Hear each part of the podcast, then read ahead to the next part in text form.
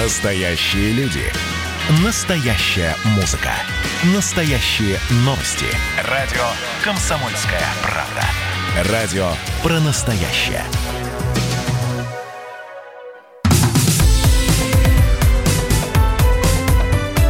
Как дела, Россия? Ватсап-страна!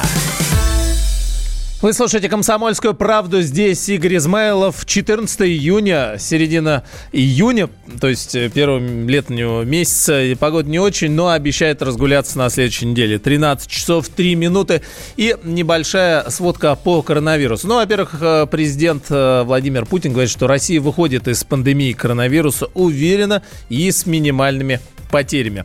В целом же за последние сутки в России выявлено 8835 заболевших, инфицированных COVID-19 в 84 регионах. Из них чуть, более, чуть-чуть больше 3000, это почти треть. А, активно у контактных лиц без клинических проявлений болезни. Но мировая статистика по последним данным в мире зарегистрировано ну, почти вот без малого 8 миллионов а, случаев инфицирования. Зафиксировано 432,5 тысячи летальных исходов, ну и выздоровело свыше 4 миллионов человек. На первом месте по числу инфицированных Соединенные Штаты, далее Бразилия, Россия, Индия, Великобритания и Испания. По числу смертей, в общем, лидируют тоже Соединенные Штаты, потом Бразилия, Великобритания, Италия и Франция. Слава богу, к счастью, без России. Сергей Собянин рассказал рассказала о том, как будет происходить дальнейшее снятие ограничений в Москве. А, впереди, но пока речь идет об июле, возможно открытие кинотеатров, театров, массовые мероприятия, некоторые и спортивные. Давайте послушаем, что сказал Сергей Собянин в эфире телеканала «Россия-1». Москва переходит к этапу выхода из ограничений к нормальной жизни, но этот выход был выстрадан, по сути дела, жесткими ограничительными мерами в течение трех месяцев, самоотверженной работой медиков, ответственным поведением москвичей, которые своими действиями не только поддерживали, но и помогали, и в значительной степени предопределили дальнейшие результаты и возможности выхода из непростой ситуации. Понятно, что на 100% коронавирус победить невозможно, как невозможно, наверное, победить любой вирус, он остается с нами надолго или навсегда, но можно сделать, чтобы эпидемиологическая ситуация была управляемой, чтобы не было взрывного роста эпидемии, чтобы медицинская система спокойно справлялась с этой задачей. Ну и стоит добавить, что э, все решения о смягчении ограничений будут связаны с тем, как будет развиваться эпидемиологическая ситуация с этим самым COVID-19, о чем, в общем, неоднократно и говорили. Радио «Комсомольская правда». Ну а в России сегодняшнего дня отменили банковский роуминг. И такой был. Э, в общем, наиболее известен был один такой Зеленый банк, который этим э, промышлял. Э, о чем речь идет? Комиссии за переводы денег внутри одного банка, но между разными регионами, то есть, получается, между филиалами. Они вроде как, э, сейчас нас эксперт поправит, так или нет, они э, назывались э, разными банками, но все это было э, все равно в рамках одного большого нашего российского банка. Вот. И э, когда люди переводили деньги э, между вот этими регионами, э, с них брали комиссию, хотя, казалось бы, банк на самом деле один. Но вот смотрим, что, а, как сегодня об этом пишут некоторые СМИ. Речь идет об отмене таких комиссий в Сбербанке, в первую очередь, как доминирующем игроке на этом рынке. Идея отменить банковский роуминг появилась еще в начале прошлого года и э, превратилась в закон с середины э, декабря, то есть, в общем, совсем недавно. И как раз вот сегодня истек полугодовой срок вступления документов в силу. Инициативу поддержали, э, предложили Банк России, Минфин, Федеральная антимонопольная служба ФАС. С нами на связи сейчас э, Денис Ракша, экономист. Денис Григорьевич, приветствую. Добрый день. Кроме Сбербанка, э, это еще где-то было? А, скорее всего, нет. А, ну, если даже и было, то не в таких а, гигантских масштабах. Основная часть там всего этого банковского роуминга относится к Сбербанку, и закон писался специально для него. А не, не сработало, не сработали возможности Сбербанка, там, лобби какой-нибудь с тем, чтобы оставить эту кормушку? Я не знаю, честно говоря, а, лоббировал ли э, Сбербанк там целенаправленно а, не принятие этого законопроекта, но а, в любом случае, э, точнее говоря, в таких случаях регулируемый субъект, в данном случае Сбербанк, всегда находит э, запасные пути зарабатывания денег. Теперь вместо комиссии э, за переводы денег из одного региона в другой, Сбербанк взимает другую еще. Ага, какую? А, иску. Да, Ой, а, Денис, без... что-то пропадаете. А, да, а, Сбербанк за переводы другую комиссию. А э, для переводов сверх лимита, 5, э, лимит 50 тысяч рублей, можно э, за Э, рублей, э, тогда лимит увеличивается до 100 тысяч. За 199 рублей тогда он будет безлимитным в течение одного месяца. И там за 1599, по-моему, целый год. Ну, то есть в убытке не останутся. Меня, э, ну, как бы один вопрос интересует, а почему нужен был закон, а почему сами они это не убрали в 21 веке, это вообще выглядело несколько странно всегда. Как, наверное, кстати, и в пределах сотовых операторов, когда ты звонишь э, в пределах одного оператора там в другой конец России, ну, это же все вроде как э, одно. Ну, понимаете, сам себя никто доходов лишить не будет. А, тут нужно как бы внешнее, внешнее действие. Это с роумингом сотовых операторов, это произошло сейчас с банковским роумингом. То же самое а, происходит по поводу заштатного рабства, так называемого. Да, да, да. Э, вот. А, когда вам капают деньги, э, ну, как бы исторически, да, вы же не будете от них отказываться сами, да.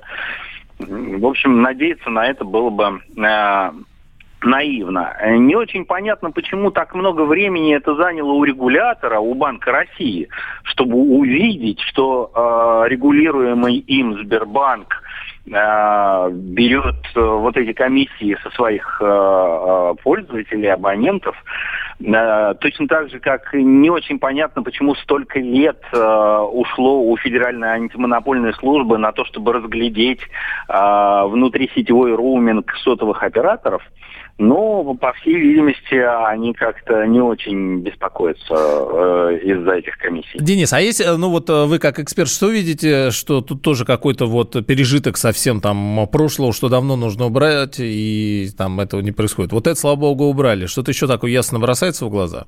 Не только, не только у Сбера, вообще вот э, в, в банковской среде, что стоило бы.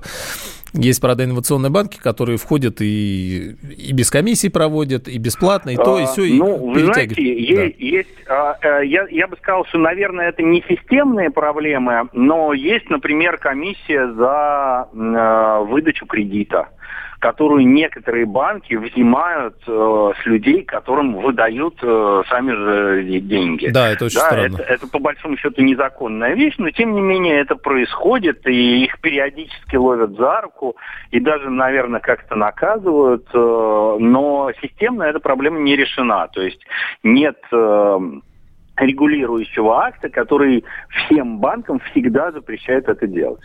Спасибо, Денис Ракша, экономист. Вот интересный про банковские, даже про сотовых операторов. К берегу спешат пароходы, к берегу бегут поезда, но закрыты все замки и засовы, на берег наступает вода. Берег — это медленная птица, Берег — это пленный океан, Берег — это каменное сердце, Берег — это чья-то тюрьма. И когда на берег хлынет волна И застынет на один только миг На земле уже случится война о которой мы узнаем из книг.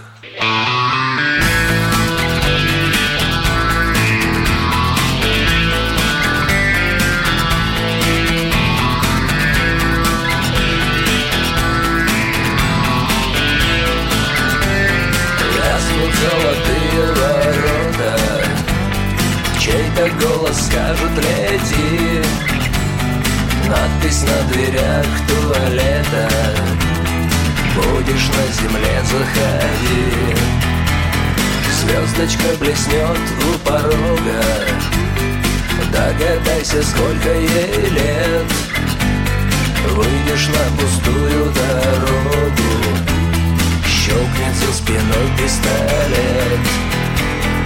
Кто-то поставил на мне пробу. Знать бы только, кто этот кто. Слово воробьиное слово Копится в карманах пальто. И когда вода отступит назад Берег выйдет и откроет героя. Берег выйдет и откроет врага.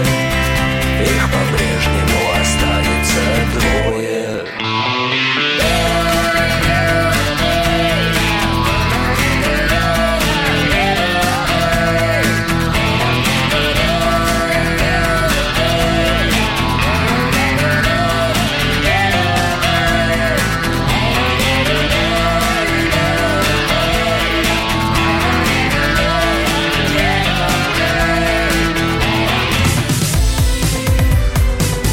Дела, Россия? Ватсап-страна! Летописцы земли русской к вам возвращаются. Я не буду там сейчас, не бойтесь, Роман, оппозиционно выступать. Ой, давайте про график послушаем. График, а все, что не по графику, нафиг, нафиг, нафиг, нафиг. Да, да, да, да, да. Роман, меня, конечно, от вас потряхивает, прямо скажем, да? Не, ну вы же это сказали. Я просто пытаюсь понять. Роман, вы не пытаетесь понять, вы юродствуете. Не надо, пожалуйста, я вам делаю опять-таки замечание. Кашин-Голованов. Отдельная тема. На радио «Комсомольская правда». По будням в 9 вечера по Москве. Это позиция Олега Кашина из Лондона. А теперь э, Роман Голованов из леса.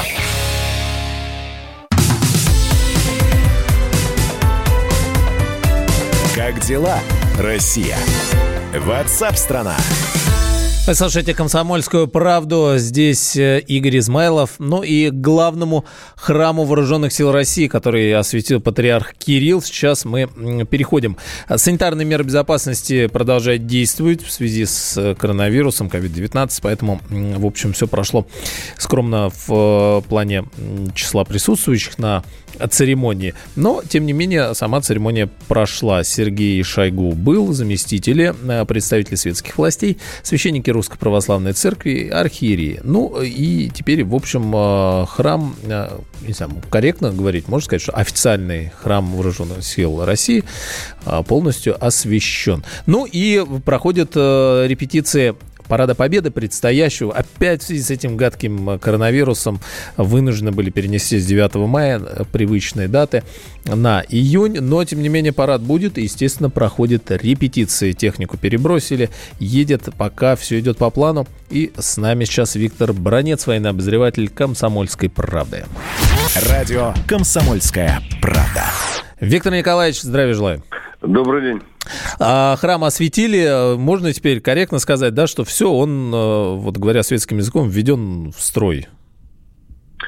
Да, говоря не церковным языком, а все состоялось, э, закрыта последняя, скажем так, процедура для того, чтобы этот храм принял э, тот облик, который в церковных кругах, в общем-то, считается обязательным.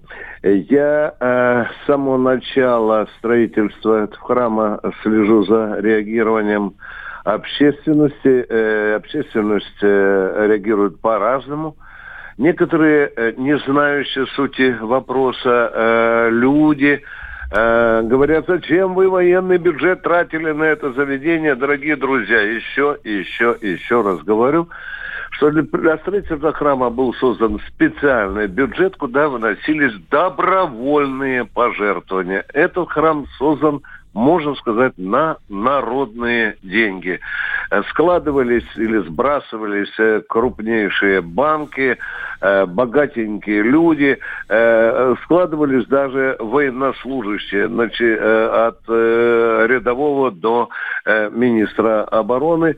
Ну, вот так был создан этот храм, который правильно мой коллега заметил, он, по-моему, в России третий по, по величине. Виктор Николаевич, а если говорить о скепсисе, ну, у нас, э, да, э, все упирается в деньги, это вы сказали, но есть и другой, э, когда люди говорят о вооруженных силах, в том числе современных, тем более парад будет, да, как все-таки продолжатели традиции, конечно, российской, русской армии, э, войска русского и, и всех наших столетий. Но э, и в не меньшей части, а может быть и в большей советской армии, где, конечно, такой традиции не было. Вот а, как а, меняется ли восприятие вот этой составляющей? Сейчас вы общаетесь и с военными, да, в, в армии вооруженных силах, и с гражданскими людьми. Вот что люди про это говорят сейчас? Вы имеете в виду связь церкви и армии? Я так понял ваш вопрос. Ну да, несмотря на то, что э, Сталин восстановил, вернул РПЦ э, во время войны, но все-таки э, традиция советской армии, Красной армии, она была не церковной, э, не было храмов. Да, да я, теперь я, я понял вопрос. Ну, что касается э, старой армии, э, императорской армии, там нас все было ясно – Э, церковь глубоко окормляла э, вооруженные силы. Это все носило традиционный характер. В советское время действительно церковь была вытеснена за вооруженные силы, а сейчас мы э, потихоньку э, возвращаемся к старым, э, к старым традициям что, естественно, э, не обходит умы критически и въедливо мыслящих людей. Естественно, заводится оборот речи, так церковь отделена от государства или не отделена от государства.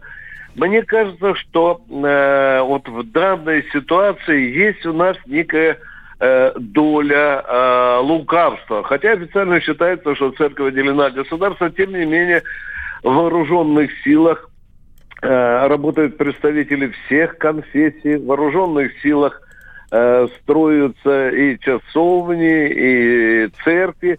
Вооруженных силах в составе главного военно-политического управления есть даже целый отдел по работе с верующими, военнослужащими. Представители разных конфессий могут исполнять свои, там, скажем так, э, религиозные ритуалы, им никто не, не, не запрещает. Мне кажется, что э, вот это возвращение э, церкви э, в армию, в армию, оно э, э, э, продолжается, оно, оно действительно есть. И мне приходилось много раз разговаривать со священниками. Я вам приведу только один пример. Это когда некие злоязыкие люди говорят, что там попы делают в армии. Я сейчас вам расскажу, что они делают. Э, к священнику пришел на исповедь избитый дедом, в кавычках, сержант. И сказал, что я пришел к вам просить э, отпуск греховне, потому что я намерен сегодня ночью убить сержанта, который мне там издевается надо мной и бил табуреткой, заставлял там руками туалет мыть и так далее. И вот этого разговора э, будущего преступника, я бы сказать, вполне хватило, чтобы не состоялось чрезвычайное происшествие, чтобы не совершилось убийство. И таким образом вот это доброе слово священника, оно увело солдата от преступления. Я видел священников на полях сражений в Чечне, и я видел священников, которые вместе с десантниками прыгали с парашюта. И я видел священников на наших базах, расположенных за, э, за рубежом. И я скажу, что доброе слово, напутствие, разговор по душам, вы знаете, иногда солдату бывает не с кем поговорить. Ну, так случается, что нельзя какие-то затаенные уголки души приоткрыть э, там сержанту, офицеру и так далее. А вот у священников это получается. И я скажу, что благодаря священникам, наверное, все-таки в армии не совершилось много достаточно неприятных, э, неприятных случаев. Но я должен сказать вам откровенно, нам надо перестать лукавить, лукавить даже на уровне Конституции. Нам надо что-то делать, чтобы не было вот этого э, лукавства. Церковь, э, как бы это кому-то не хотелось, все больше и большую роль играет в духовной области общества, а не только армии. И здесь Кому-то что-то нравится, кому-то что не нравится, но нам надо все это ввести в законодательное русло, чтобы не было никаких ни у кого претензий. Точка. Спасибо. А, прям хотелось, доклад окончен, э, поросилась прям фраза. Спасибо, Виктор Николаевич. Ждем парада сейчас все, все вместе. Вопрос о церкви, и он, конечно, большой дискуссионный, трудно уложить его здесь в пять минут. А, Виктор Баранец, военный обозреватель «Комсомольской правды». Радио «Комсомольская правда».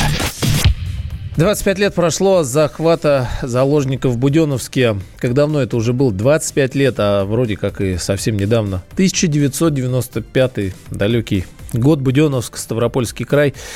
Сегодня почтили память погибших э, в тех ужасных событиях. Вооруженные боевики под командованием э, Басаева, тоже уже забытого, э, захватили несколько сотен заложников тогда. С нами на связи Анна Ивершин, корреспондент «Комсомольской правды» в Ставрополе. Анна, здравствуйте.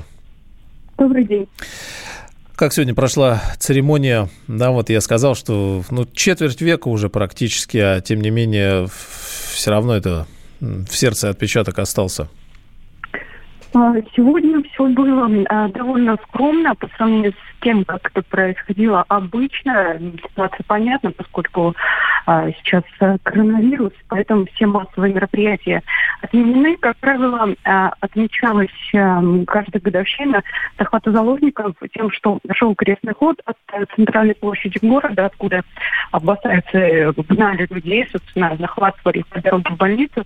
И вот всем этим маршрутом проходил крестный ход, далее служили молебен, Сегодня молебен служили, но массовых мероприятий не было. Было несколько а, представителей региональной власти, несколько журналистов на всех этих травмных мероприятиях. И была традиционная городская минута молчания в 12.20. И вот э, в то время, когда бандиты начали захватывать город, 14 июня, традиционная, вот э, такая, э, есть обычно еще траурный митинг проходит у здания УВД, откуда, собственно, все начиналось, куда боевиков э, привели для досмотра тогда милиционеры. Вот там еще траурный митинг проходит э, на том же месте, где стоит э, стела погибшим сотрудникам внутренних дел. Спасибо, Анна. Но хочешь надеяться, что больше, конечно, таких трагедий. Очень хотелось бы, чтобы их не было. Для этого, конечно, надо и в том числе и помнить о том, что произошло. Анна Ивершин, корреспондент «Комсомольской правды» в Ставрополе. Ну а после новостей поговорим о том, как президент прокомментировал события в Соединенных Штатах э, Америки, о реакции местных властей на требования Трампа. Ну и э, разберем о том, что происходит в Нью-Йорке сейчас в эти дни. Как дела, Россия? Ватсап-страна! Георгий Бофт. Политолог, журналист, магистр Колумбийского университета, обладатель премии «Золотое перо России» и ведущий радио «Комсомольская правда».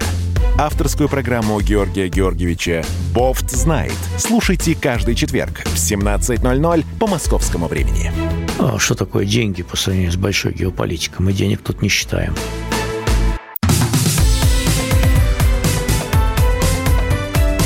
Как дела, Россия? Ватсап-страна! Вы слушаете «Комсомольскую правду». Здесь Игорь Измайлов. 14 июня, 13 часов 33 минуты ровно.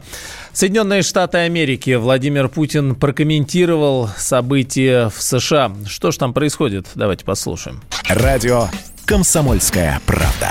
Послушаем в моем исполнении.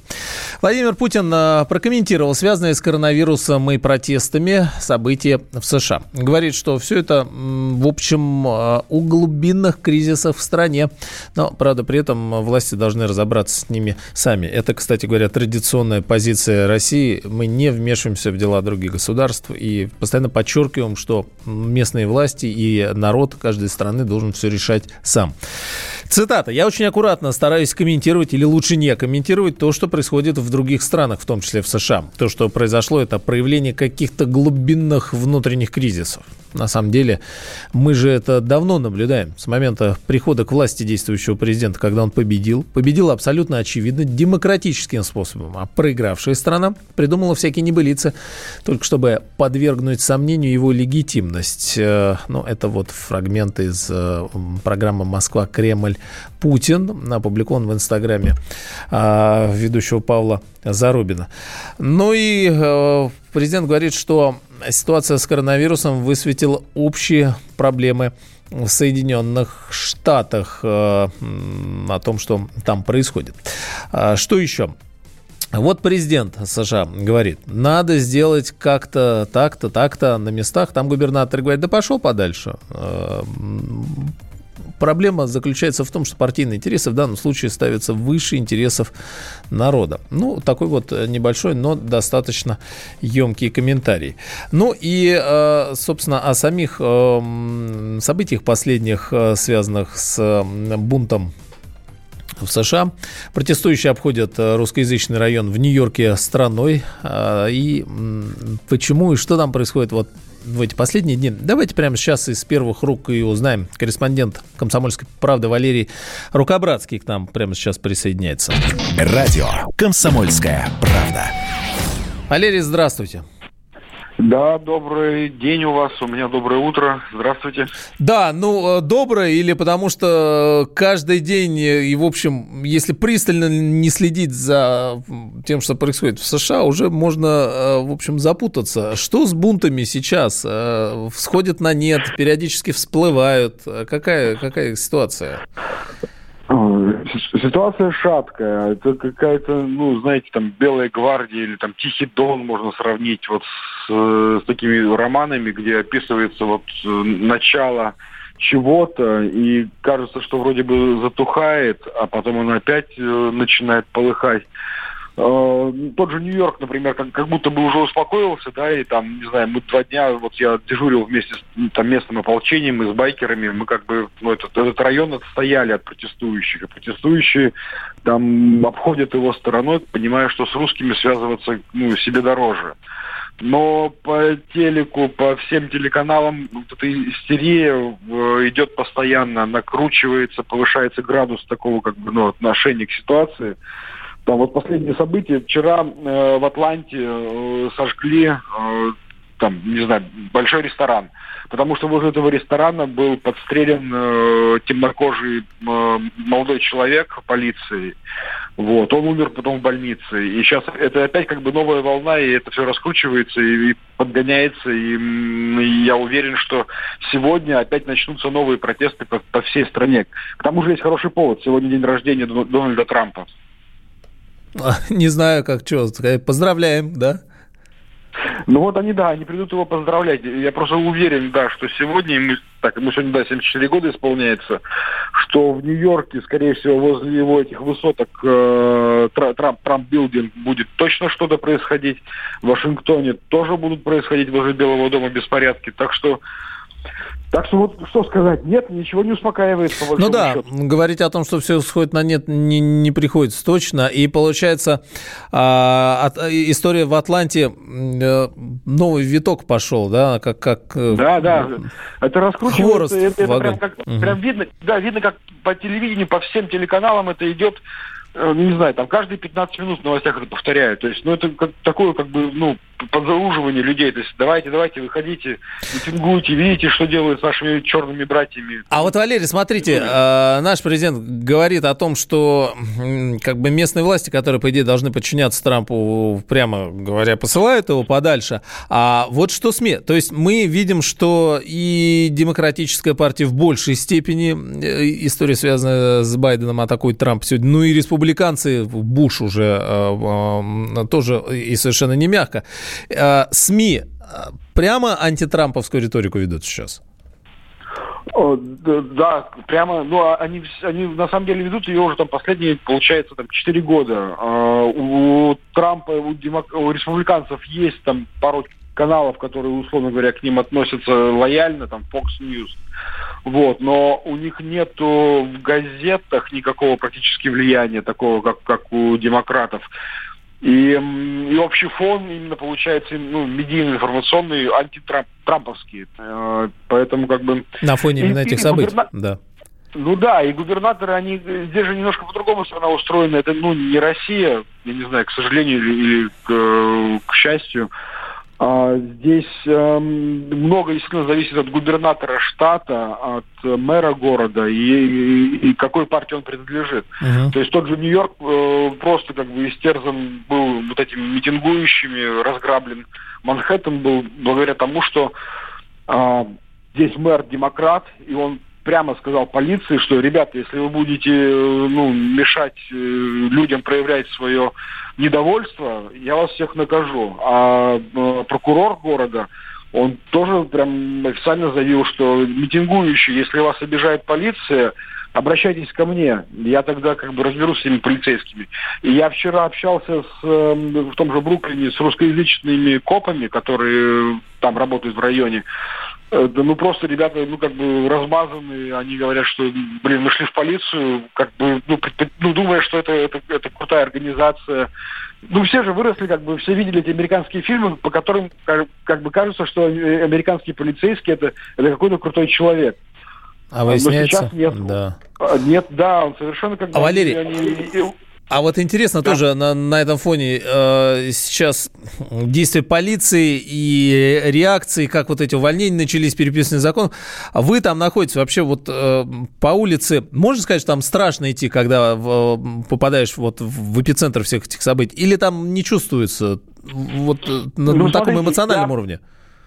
Э, э, когда был митинг э, темнокожих вот в Бруклине, я ходил и следил за ним вместе как бы с ополченцами, русскоязычными ополченцами. То есть какое-то какое у меня было прикрытие. Так. Полиция, полиция, условно говоря, она просто сопровождала этих митингующих, и когда был, был такой момент, когда они должны были, полицейские, по согласованному маршруту их направить в сторону там, океана, ну там, э, в одну сторону. А эти, эти митингующие не захотели туда пойти, а они просто перешагнули через полицейских и пошли туда, куда им нужно. И полиция ну, ничего не сделала. Ну, то есть это прям ну, на моих глазах происходило. Понятно. А что касается безопасности, а, ну, я живу э, в Манхэ... на, на Манхэттене, да, и здесь, ну, рекомендуют после там 12, после 11 не выходить на улицу, потому что ну, банды таких темнокожих есть, Валерий. людей, э, По- они есть. Да. Спасибо, я думаю, вас услышали. Спасибо, Валерий Рукобратский, корреспондент «Комсомольской правды». Ну и все э, за 7 на сегодня. Э, через несколько мгновений, через 20 минут национальный вопрос. Всем хорошего дня.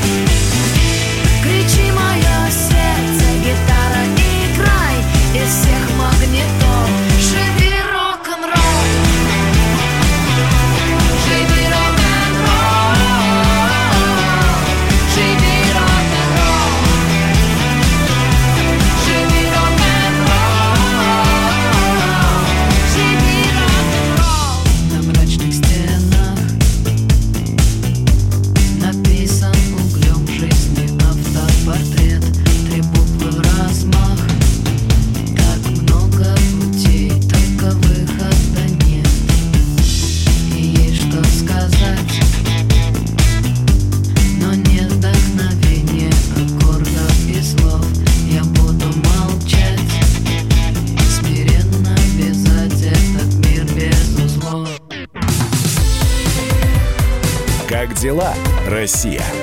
Ватсап-страна! Ну что вы за люди такие? Как вам не стыдно? Вам по 40 лет. Что у вас позади? Что в настоящем? Что впереди? Опомнитесь, пока не поздно. Вот вам мой совет. Ведущие нового утреннего шоу на радио «Комсомольская правда» уже совсем взрослые люди. Но ведут себя порой. Особенно, когда собираются все вместе. Они обсуждают, советуют и хулиганят в прямом эфире. С понедельника по пятницу. Начинайте день вместе с программой «Взрослые люди». Ведущие Тутта Ларсон, Валентин Алфимов. Стартуем в 8 утра по московскому времени.